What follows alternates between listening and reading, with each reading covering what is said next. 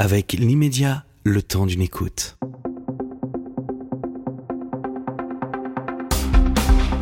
Cette émission vous est proposée par l'immédiat.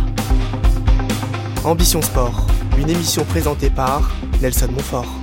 Bonjour à tous, heureux de vous retrouver sur ce nouveau euh, numéro d'Ambition Sport avec aujourd'hui un invité eh bien, qui, me, qui me tient à cœur vraiment puisqu'il s'agit de, Patrick Roux qui avec la collaboration de Karine Repérant euh, publie aux éditions Duno un livre, d'ailleurs le titre est déjà très joli et le titre veut déjà dire beaucoup, le revers de nos médailles.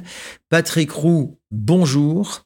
Euh, c'est à la fois l'ancien judoka, l'ancien médaillé euh, mondial, euh, européen, presque olympique, et puis le coach, et puis surtout toute une expérience à travers ce si noble sport qu'est le judo, ce si noble sport qui parfois euh, subit quelques quelques accros. Si, si je peux si je peux résumer un petit peu votre votre itinéraire et, et surtout ce que vous avez essayé de de comment d'être le témoin dans ce dans ce livre, le revers de nos médailles.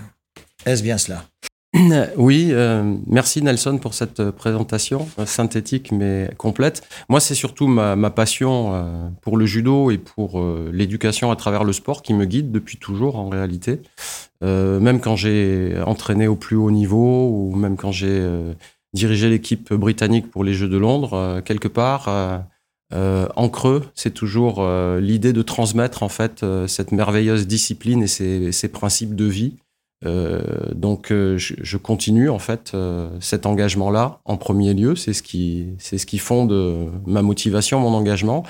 Mais comme vous l'avez dit aujourd'hui, et c'est c'est un sujet de société, c'est pas que le judo, nous sommes impactés par ce que nous appelons les violences et les dérives dans le sport. Euh, violence que parfois on a tendance à réduire aux agressions sexuelles.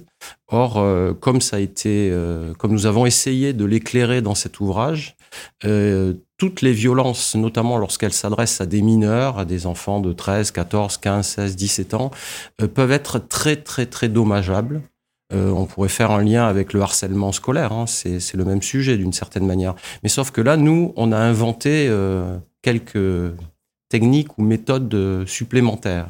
Alors, ma, question est double. La, première question, c'est à quel âge remonte votre vocation pour cette si noble discipline japonaise? Parce que pleine, pleine de valeurs, pleine d'humanité, pleine de respect, de. Ça, c'est la première question. Et la deuxième question, à partir de quel âge vous êtes-vous rendu compte que tout n'était pas si, euh, comment dire, si rose, si je puis dire, dans cette, dans cette discipline? Alors moi, j'ai commencé la pratique du judo euh, à 10 ans. Donc j'étais un enfant et j'ai découvert euh, un dojo de quartier euh, amené par mes camarades d'école euh, pour euh, la première séance. Et en fait, euh, depuis ce jour-là, euh, j'ai quasiment pratiqué tous les jours de ma vie. Progressivement, évidemment, puisque enfant, c'était c'était pas encore une pratique très intensive. Mais au fur et à mesure que j'ai avancé dans, dans cette découverte, au fur et à mesure que j'ai exploré le judo, j'ai découvert de nouvelles dimensions. J'ai découvert aussi la culture japonaise, toute la dimension euh, un peu philosophique qui est derrière Ah le ouais. judo. Ouais. Et évidemment, euh, le grand projet éducatif et sociétal de Jigoro Kano, son fondateur. Ce qui fait que, comme euh, ça, c'est c'est un peu, comment dire, un hommage à mon professeur, en fait. C'est mon, mon premier professeur qui m'a donné cette chance d'être en contact avec euh, ces dimensions du judo qui ne se limitent pas au sport, qui ne se limitent pas à la recherche euh, d'une médaille, euh, même s'il s'agirait d'une médaille olympique. Et donc de nous, de nous sensibiliser très tôt pour nous faire comprendre que, au-delà du sport, au-delà de l'amusement, la pratique du judo pouvait nous amener à une forme de compréhension, une forme de recherche, une manière d'explorer le monde, de découvrir les autres aussi. Et donc euh, une façon d'être au monde qui finalement euh, rend la vie passionnante et heureuse euh, tous les jours. Donc en fait moi à partir de l'adolescence, disons, à partir du moment où j'ai commencé à rentrer dans ce dans ce jeu d'analyse et de compréhension, j'ai plus jamais lâché ma pratique en fait. sauf- Tous les jours. Oui, tous les jours, sauf dans des moments de, de blessure ou de, de, de fatigue ou d'impossibilité. Mais jusqu'à aujourd'hui, jusqu'à très très très récemment, j'ai pratiqué pratiquement tous les jours de ma vie. Euh, même quand j'étais entraîneur, j'ai toujours essayé de conserver un petit, un, petit, un petit temps de pratique pour moi, si vous voulez. Alors, vous pouvez peut-être brièvement nous rappeler votre, votre palmarès, qui est, qui est très beau, donc européen, mondial et presque olympique, allais-je dire. Oui, euh, j'ai bon, eu la chance euh, d'être formé à l'Institut national des sports. Je suis arrivé en septembre 80, j'avais 18 ans. Je commençais des, des études d'éducation physique et sportive en même temps.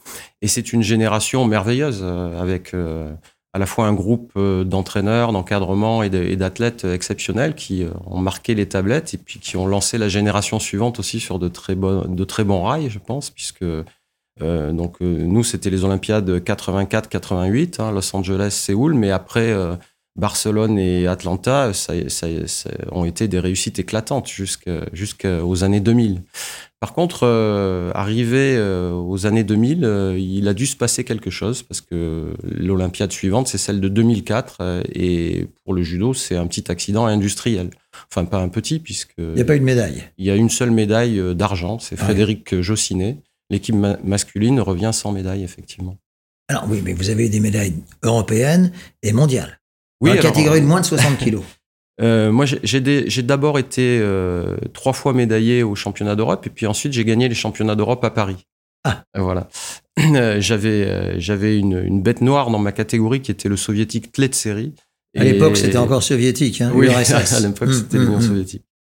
Euh, Donc, euh, euh, ce jour-là, j'ai réussi à passer la barre, à devenir champion d'Europe, et dans la foulée, j'ai été médaillé au championnat du monde.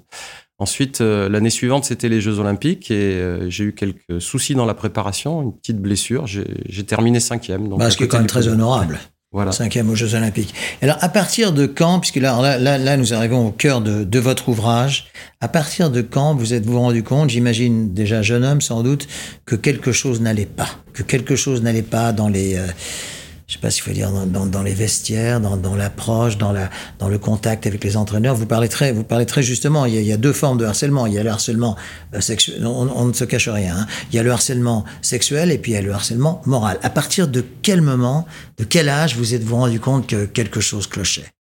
Alors, en réalité, euh, dans l'époque où j'étais euh, ado ou bien en équipe de France, athlète, je n'ai jamais été confronté à ça moi-même. N'avez jamais été le témoin de? Non, je n'ai aucun souvenir bon, de, de, combats qui pouvaient déraper un peu, qui devenaient un, peu trop musclés, oui, mais ça, euh, dans le sport de combat et dans la plupart des pratiques sportives, on le, on le vit de temps en temps. Mais, mais ça n'avait rien d'irrespectueux, si vous voulez, c'était juste des petits dérapages.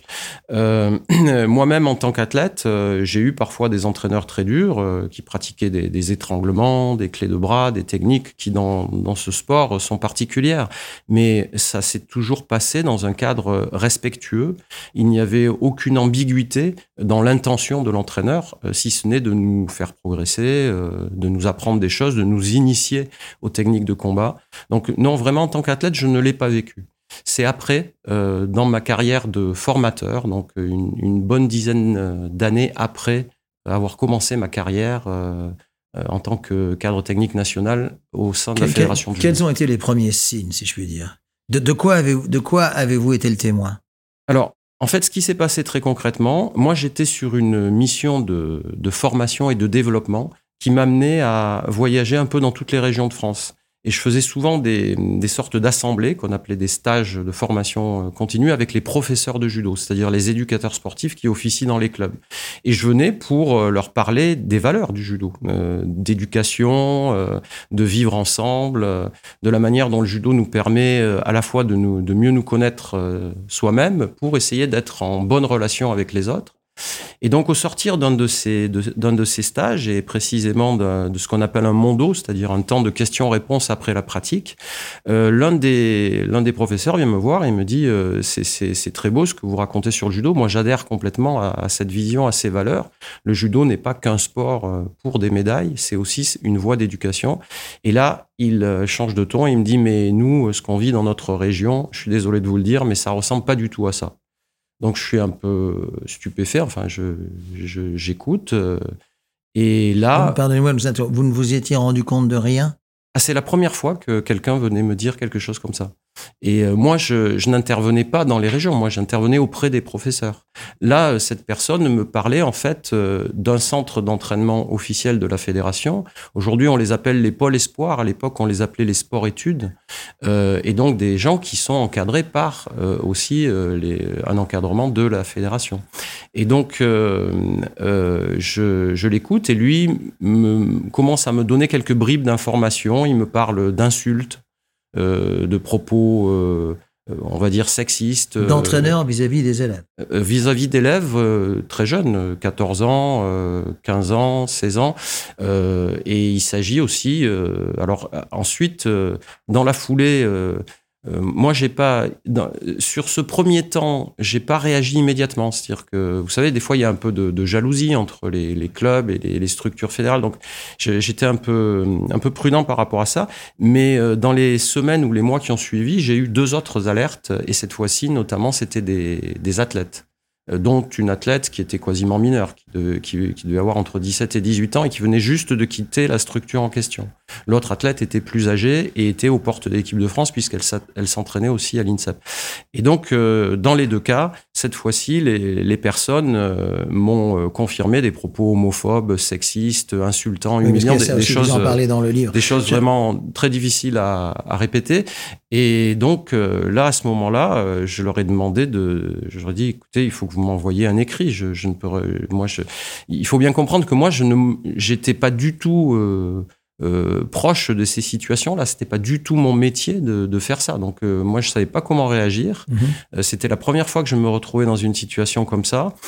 Et euh, donc, ben voilà, je leur ai simplement demandé de me faire un petit écrit qui n'est pas venu tout de suite. Ça a pris encore, je sais pas, peut-être quelques semaines. Je me rappelle plus exactement des délais parce que on- ça se passe. Ce que je vous raconte là, c'était en 2004, je pense. Mhm, mhm. Et donc, euh, donc un peu plus tard, c'est arrivé.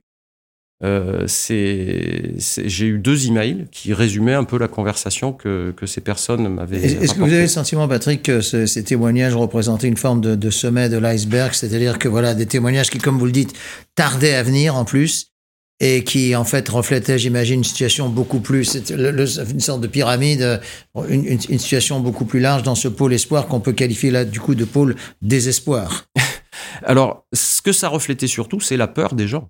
Voilà, de peur de s'exprimer. Oui, c'est ça. C'est-à-dire qu'en fait, euh, euh, il y avait une très très grande tension euh, et les personnes que j'ai rencontrées étaient vraiment stressées.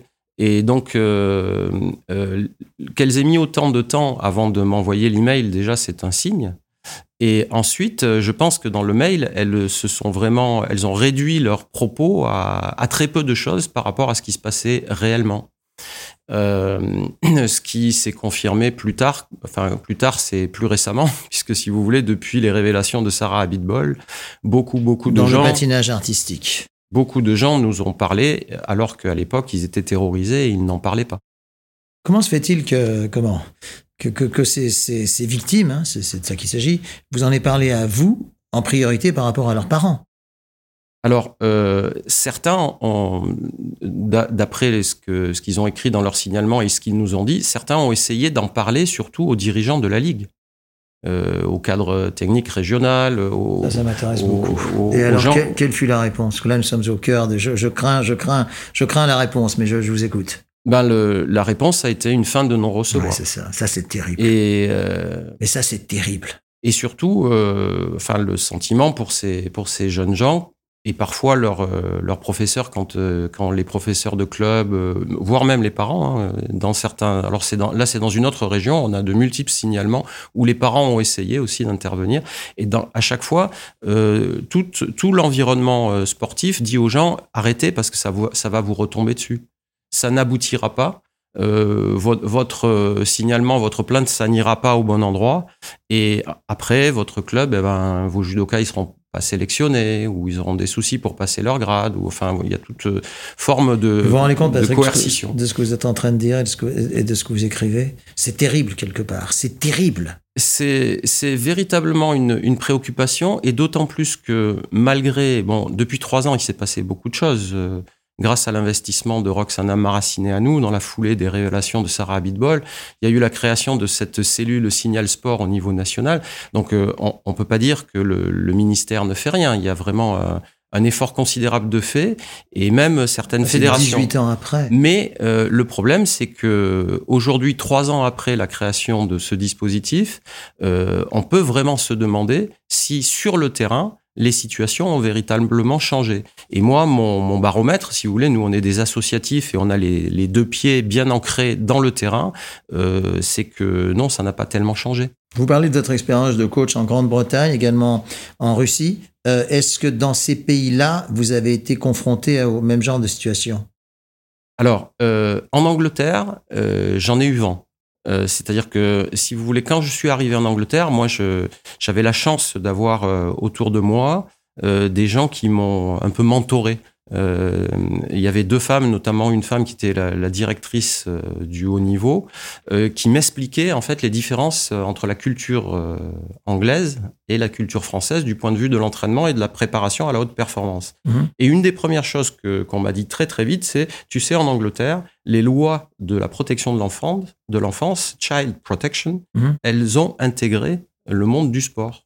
C'est-à-dire que faut, faut pas plaisanter avec euh, la moindre posture, attitude, euh, euh, propos déplacés ou inappropriés, parce que ici ça, se- ça se termine très très vite devant une Devant- commission devant disciplinaire et la fin de, de la licence de l'entraîneur. Alors, donc, ça, c'est. Et, et, et en Russie, au, au lieu du, du judo, évidemment. En- Oui, co- comment absolument. comment est-ce que ça s'est passé? Alors, en Russie, euh, je, je n'ai jamais vu. euh, nous, on était dans un collectif très particulier. C'est-à-dire que pour le, pour le coup, on n'était pas dans les clubs. On était dans le centre national où on avait entre 100 et 150 athlètes, euh, hommes et femmes. Euh, moi, j'étais missionné euh, en tant qu'entraîneur euh, olympique sur le sur l'équipe euh, olympique féminine, et je n'ai jamais vu aucun des entraîneurs avoir le moindre propos ou la moindre attitude irrespectueuse avec aucun athlète même plutôt le contraire. C'est-à-dire que, alors, en même temps, c'était sûrement très lié à la personnalité du manager général de cette équipe, qui est un, qui est un Italien, en fait.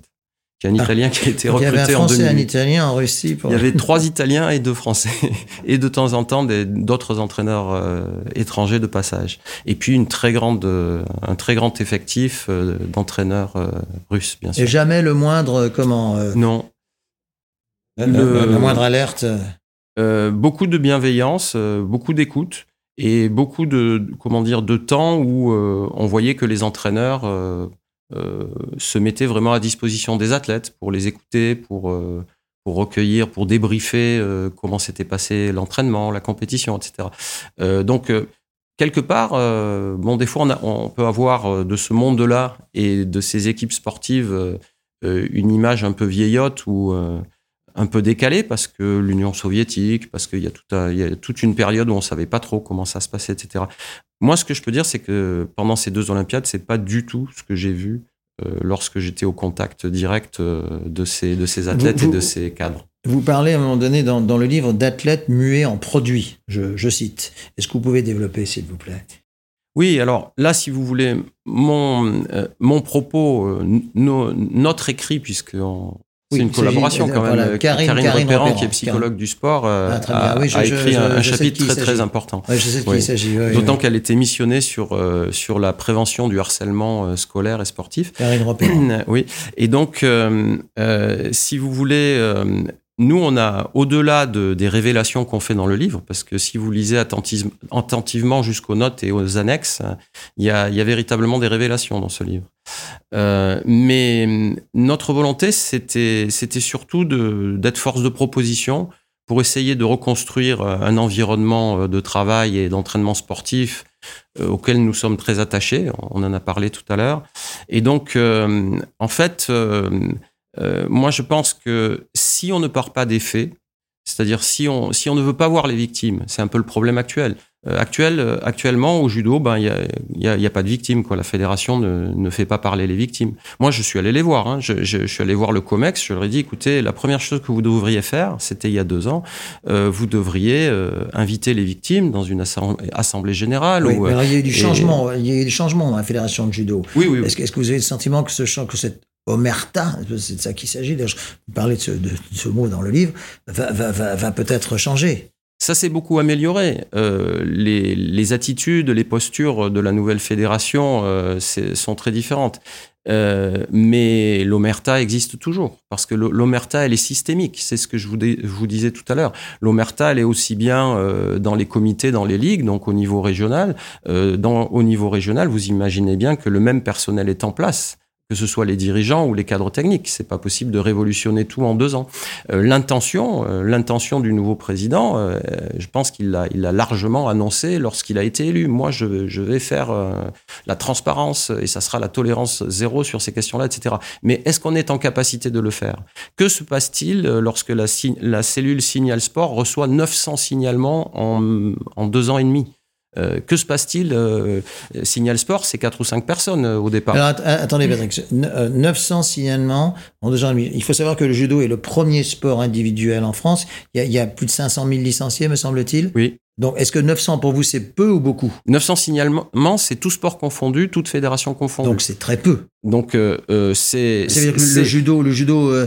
c'est beaucoup à traiter. C'est-à-dire que par, rapport, par rapport à l'ensemble du sport français. Oui, le, le, le, la question qu'il faut se poser, c'est euh, est-ce que les, les, gens qui ont été victimes ou témoins ou lanceurs d'alerte se sentent suffisamment sécurisés dans leur prise de parole pour vraiment s'exprimer? Moi, je peux vous dire que non.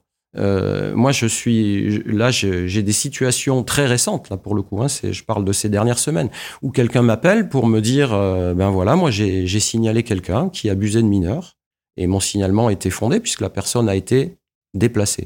Vous voyez? Voilà, muté quoi. mais par contre, club à voilà. Mais par contre, euh, derrière euh, le signalement, la personne qui avait signalé a perdu son emploi. Ah, c'est-à-dire que le, le, le... oui, pas, pas, pas, celui qui a été signalé, celui qui a signalé.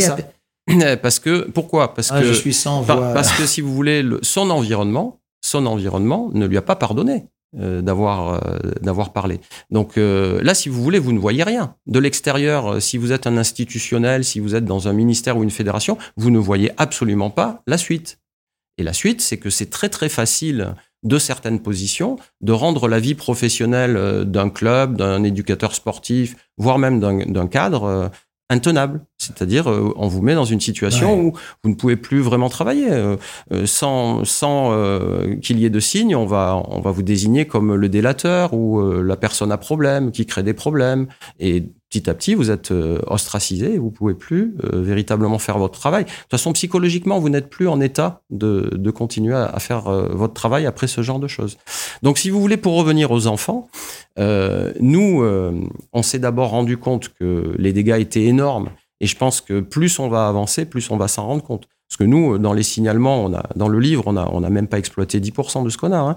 Euh, on a des signalements de gamins de, de 15-16 ans euh, qui, euh, après avoir été euh, dans des atmosphères hyper coercitives euh, proches du harcèlement, ils vont faire un petit tour dans un hôpital psychiatrique à 15 ans, 16 ans. Et après, ils ont des addictions. Donc, si vous voulez, on, on ne sait pas encore, d'un point de vue sanitaire, euh, le véritable, les véritables conséquences de ce dont on est en train de parler. Et c'est pas seulement depuis dix ans, euh, c'est depuis beaucoup plus longtemps. Alors ensuite, si vous voulez, nous, on a essayé d'analyser ça au regard de l'évolution du sport professionnel d'aujourd'hui, parce qu'il faut pas se voiler la face. Moi, le judo que j'ai connu au niveau international euh, quand j'étais athlète de haut niveau, c'était de l'amateurisme éclairé. Euh, nous, personne nous a jamais mis beaucoup de pression, notamment quand, on était enfant. On n'avait on pas des trajectoires linéaires. On, allait s'entraîner à droite, à gauche. On a rencontré un prof, puis un autre entraîneur, puis on se reposait un peu, on recommençait. Mais là, aujourd'hui, euh, la Fédération internationale de judo, depuis 2008, dit systématiquement à chaque fois qu'elle en a l'occasion, c'est du business. Judo is business. Voilà, je vous la, je vous la fais. pourtant, vous dites que le culte de la performance, je vous cite, a du plomb dans l'aile. Que c'est pas un petit peu contradictoire? Alors, euh, le problème, c'est que on a érigé en fait euh, la performance comme une sorte de Graal. C'est-à-dire que le Graal, c'est la médaille olympique, et euh, on a l'impression qu'on on peut tout faire. On peut faire des choses absolument euh, complètement euh, incroyable, stupéfiante, du moment qu'on y arrive. Si on y arrive, euh, tout est pardonné en quelque sorte. Quand vous Sauf dites que- stupéfiante, il n'y a pas de jeu de mots euh, sous-entendu dans, stupéfiant. Voilà. que- non, je, me per- je me permets de relever, parce que quand on dit stupéfiant, stupéfiante, c'est un mot qui, oui, Oui. un petit peu d'humour, mais c'est un mot qui peut-être sous-entend d'autres absorptions de produits ou autres. Alors, en termes de dérives, vous avez raison. hein. Ouais. Les, les dérives sont, il y a souvent des passerelles. Euh, mais là, moi, j'essaye de, de catégoriser pour que mon propos soit bien clair. Euh, nous, ce qu'on a observé, exploré, analysé, euh, c'est les conséquences euh, sur les tout jeunes euh, adolescents, si vous voulez. À partir du moment où il y a des championnats du monde cadets, c'est-à-dire euh, dès, dès moins de, 15-16 ans. moins de, cadet, c'est moins, Moins de de 17 ans. Moins de 17 ans. Moins de 17 ans. Voilà. Et là, maintenant, ils, ils commencent à envisager la possibilité d'en créer pour la catégorie d'âge précédente. Il y a Donc, 13, minime, 14 ans. cadet, junior. Voilà, ouais. c'est ça. Donc, à partir du moment où vous faites ça, euh, en fait, vous donnez une sorte de, de signal à plein, plein, plein de gens dans des clubs euh, où c'est pas toujours euh, très professionnel ni très éclairé du point de vue de la méthode pédagogique d'entraînement, si vous voyez ce que je veux dire. Mais tout d'un coup, vous leur donnez euh, une sorte de signal que l'enjeu qui existe chez les grands, chez les seniors, ben désormais, il existe aussi chez les cadets. Et surtout, beaucoup de cadres peu formés l'interprètent en se disant si on veut être un jour champion olympique, il faut, il faut absolument être champion en cadet. Euh, ce que les statistiques et les chercheurs qui euh, travaillent sur les, les enjeux de détection, d'estimation de potentiel, euh, de, de spécialisation précoce et d'entraînement intensif précoce dénoncent complètement. C'est-à-dire que toutes les stades dans tous les sports disent que c'est le contraire en fait. C'est plutôt le contraire. Plus vous vous spécialisez tôt, Mm. ce qui ne veut pas dire qu'il faut pas en faire tôt, mais Mm. plus vous allez tendance à vous mettre dans un entonnoir tôt, et plus votre courbe de, de performance, elle va s'aplatir tôt. Mm. En d'autres termes, c'est plutôt les tardifs qui, Mm. eux, vont vous dépasser euh, vers l'âge du pic de performance et qui seront champions olympiques. Alors que vous, vous serez cinquième ou septième ou neuvième ou rien du tout. Mais ça, c'est très très compliqué à expliquer, si vous voulez. Ça, c'est très très compliqué à, à expliquer. Et par contre, ce que retiennent les gens, c'est que euh, ben, par- dans plein plein de pays euh, où on gagne pas les mêmes salaires que chez nous, si vous êtes champion du monde cadet, ben, tout de suite, vous avez euh, des primes, euh, des avantages en nature, euh, des choses qui changent complètement la vie de votre famille, si vous voulez. Et les entraîneurs, c'était le cas en Russie, les entraîneurs, eux, avaient une augmentation de salaire au prorata des résultats avec les tout jeunes. Et ça, c'était un problème que le manager de, la Russie essayait d'ailleurs de, changer. Il disait aux Russes qui sont très très très forts dans les compétitions internationales des cadets, il leur disait, mais s'il vous plaît, arrêtez de faire ça. Arrêtez de vous polariser sur les résultats précoces avec les jeunes, parce que vous êtes en train de nous, de nous abîmer le potentiel pour les médailles olympiques dans 10 ans. Et c'était un message très très difficile à faire passer, mais pourtant de bon sens. Alors aujourd'hui, puisque vous en êtes au terme de, au terme de message et que nous arrivons bientôt à la fin de cet entretien, le temps passe vite en votre compagnie et ça c'est très bon signe parce qu'on voit que vous êtes en plus très convaincu par ce que vous dites et par ce que vous écrivez. Est-ce que vous avez le sentiment que vous êtes une, comment, une goutte d'eau dans un océan ou est-ce que vous avez le sentiment quand même que, comment, que, que, qu'il y a de l'espoir? Oui, bien sûr, il y a- il y, a de l'espoir et surtout, euh, je suis pas tout seul, nous ne sommes pas tout seuls. Vous êtes à l'INSEP, rappelons-le, hein, Je suis, je dans le bois de Vincennes. je suis à l'INSEP. Mais surtout, euh, nous avons créé une association qui s'appelle Artemis Sport, euh, puisque en l'espace de deux années, même pas, on a, on a recueilli plus d'une trentaine de signalements. Et une partie de ces signalements sont partis au ministère et parfois au parquet. Euh, en fait, euh, ce qui est, ce qui est très surprenant, c'est que derrière ces signalements, euh, on a l'impression, c'est pas la vérité, mais on a l'impression qu'il se passe pas grand-chose. C'est-à-dire qu'on sait qu'il y a des enquêtes, mais le retour d'informations vers les associations, vers les victimes, vers les gens qui ont témoigné est très rare. Et donc, euh, comme, comme les, les instances sont pas généreuses en retour d'informations, on a cette impression qu'il se passe pas grand-chose. en même temps, là, il y a une enquête de Mediapart qui vient de sortir euh, depuis samedi dernier. Et donc, euh, là, ils ont, ils ont révélé euh, un ensemble de, de dérives de violence euh, telles que celles que nous décrivons dans le livre, même dans des régions où nous n'avions pas du tout d'informations. Ce qui fait que quand on regarde tout le, tout le package, si j'ose le dire ainsi, on se rend compte qu'en fait, c'est systémique. C'est, c'est pas un endroit, une personne, etc. Il y a véritablement eu, à un moment donné, euh, une dérive en termes de méthode d'entraînement qui a généré de la violence. Et là, le problème, c'est que, si vous voulez, la question qu'il faut se poser, qu'il faudrait se poser, c'est de quoi les violences dans le sport sont-elles le symptôme? Le, le, les violences, c'est pas, ça n'est jamais que le symptôme de quelque chose. Vous avez la réponse à cette question? J'aimerais bien que tout le monde se, se la pose et qu'on travaille ensemble sur ces sujets-là. En tout cas, moi, c'est partout où je vais dans les agences ministérielles, le comité olympique, etc. C'est la question que je pose. Euh, en fait, le, si vous voulez, je pense que nous, les sportifs, c'est pas quelqu'un de l'extérieur qui est venu nous amener la violence dans notre environnement.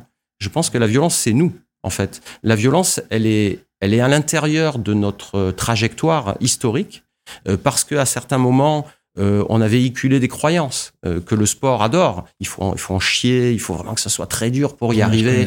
Euh, si on souffre pas, euh, si- s'il n'y a pas une souffrance extrême, on peut pas générer une performance, on peut pas devenir un génie du Ouais, sport sans ouais, cette ouais. souffrance, etc. Mais regardez tout ce que dit aujourd'hui l'approche cognitive, dit complètement l'autre autre chose. Elle nous dit mais euh, respectez les individus, essayez de comprendre comment ils fonctionnent, écoutez-les. Euh, tout le monde n'apprend pas pareil. Tout le monde ne se lève pas le matin de la même manière. Si vous mettez les gens dans de bonnes dispositions psychologiques, mentales, ils vont sortir 100% de, de leur euh, capacité, ils vont, ils vont être beaucoup plus performants à l'entraînement et le jour de la compétition. Donc c'est une véritable révolution dans les représentations, mais ça, euh, notamment dans le sport de combat, on a beaucoup, beaucoup de mal à en sortir.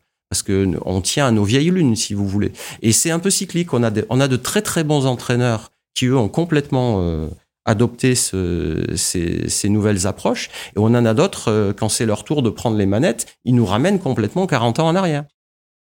Patrick, euh, c'est ainsi que va se terminer notre entretien. Le revers de nos médailles en collaboration avec Karine Repérant, c'est donc aux éditions Duno, des clubs au haut niveau, en finir avec, les viol- avec les violences dans le sport. Le combat n'est pas gagné d'avance, mais grâce à des personnes comme vous, il y a un combat et nous vous en félicitons. Et puis euh, tous ceux qui nous entendent, qui sont euh, euh, pères ou mères de famille, vous auront, vous auront écouté avec encore plus de, de cœur et de générosité. Merci beaucoup, Patrick. Merci, merci Et à vous. bientôt. Et comme vous venez de le dire, nous avons, nous avons besoin d'eux et nous avons besoin, nous avons aussi un, un devoir de, de respecter les victimes et, et leurs familles. Donc, euh, il faut leur donner la parole, il faut leur rendre la parole. Merci à vous tous et à une très prochaine fois.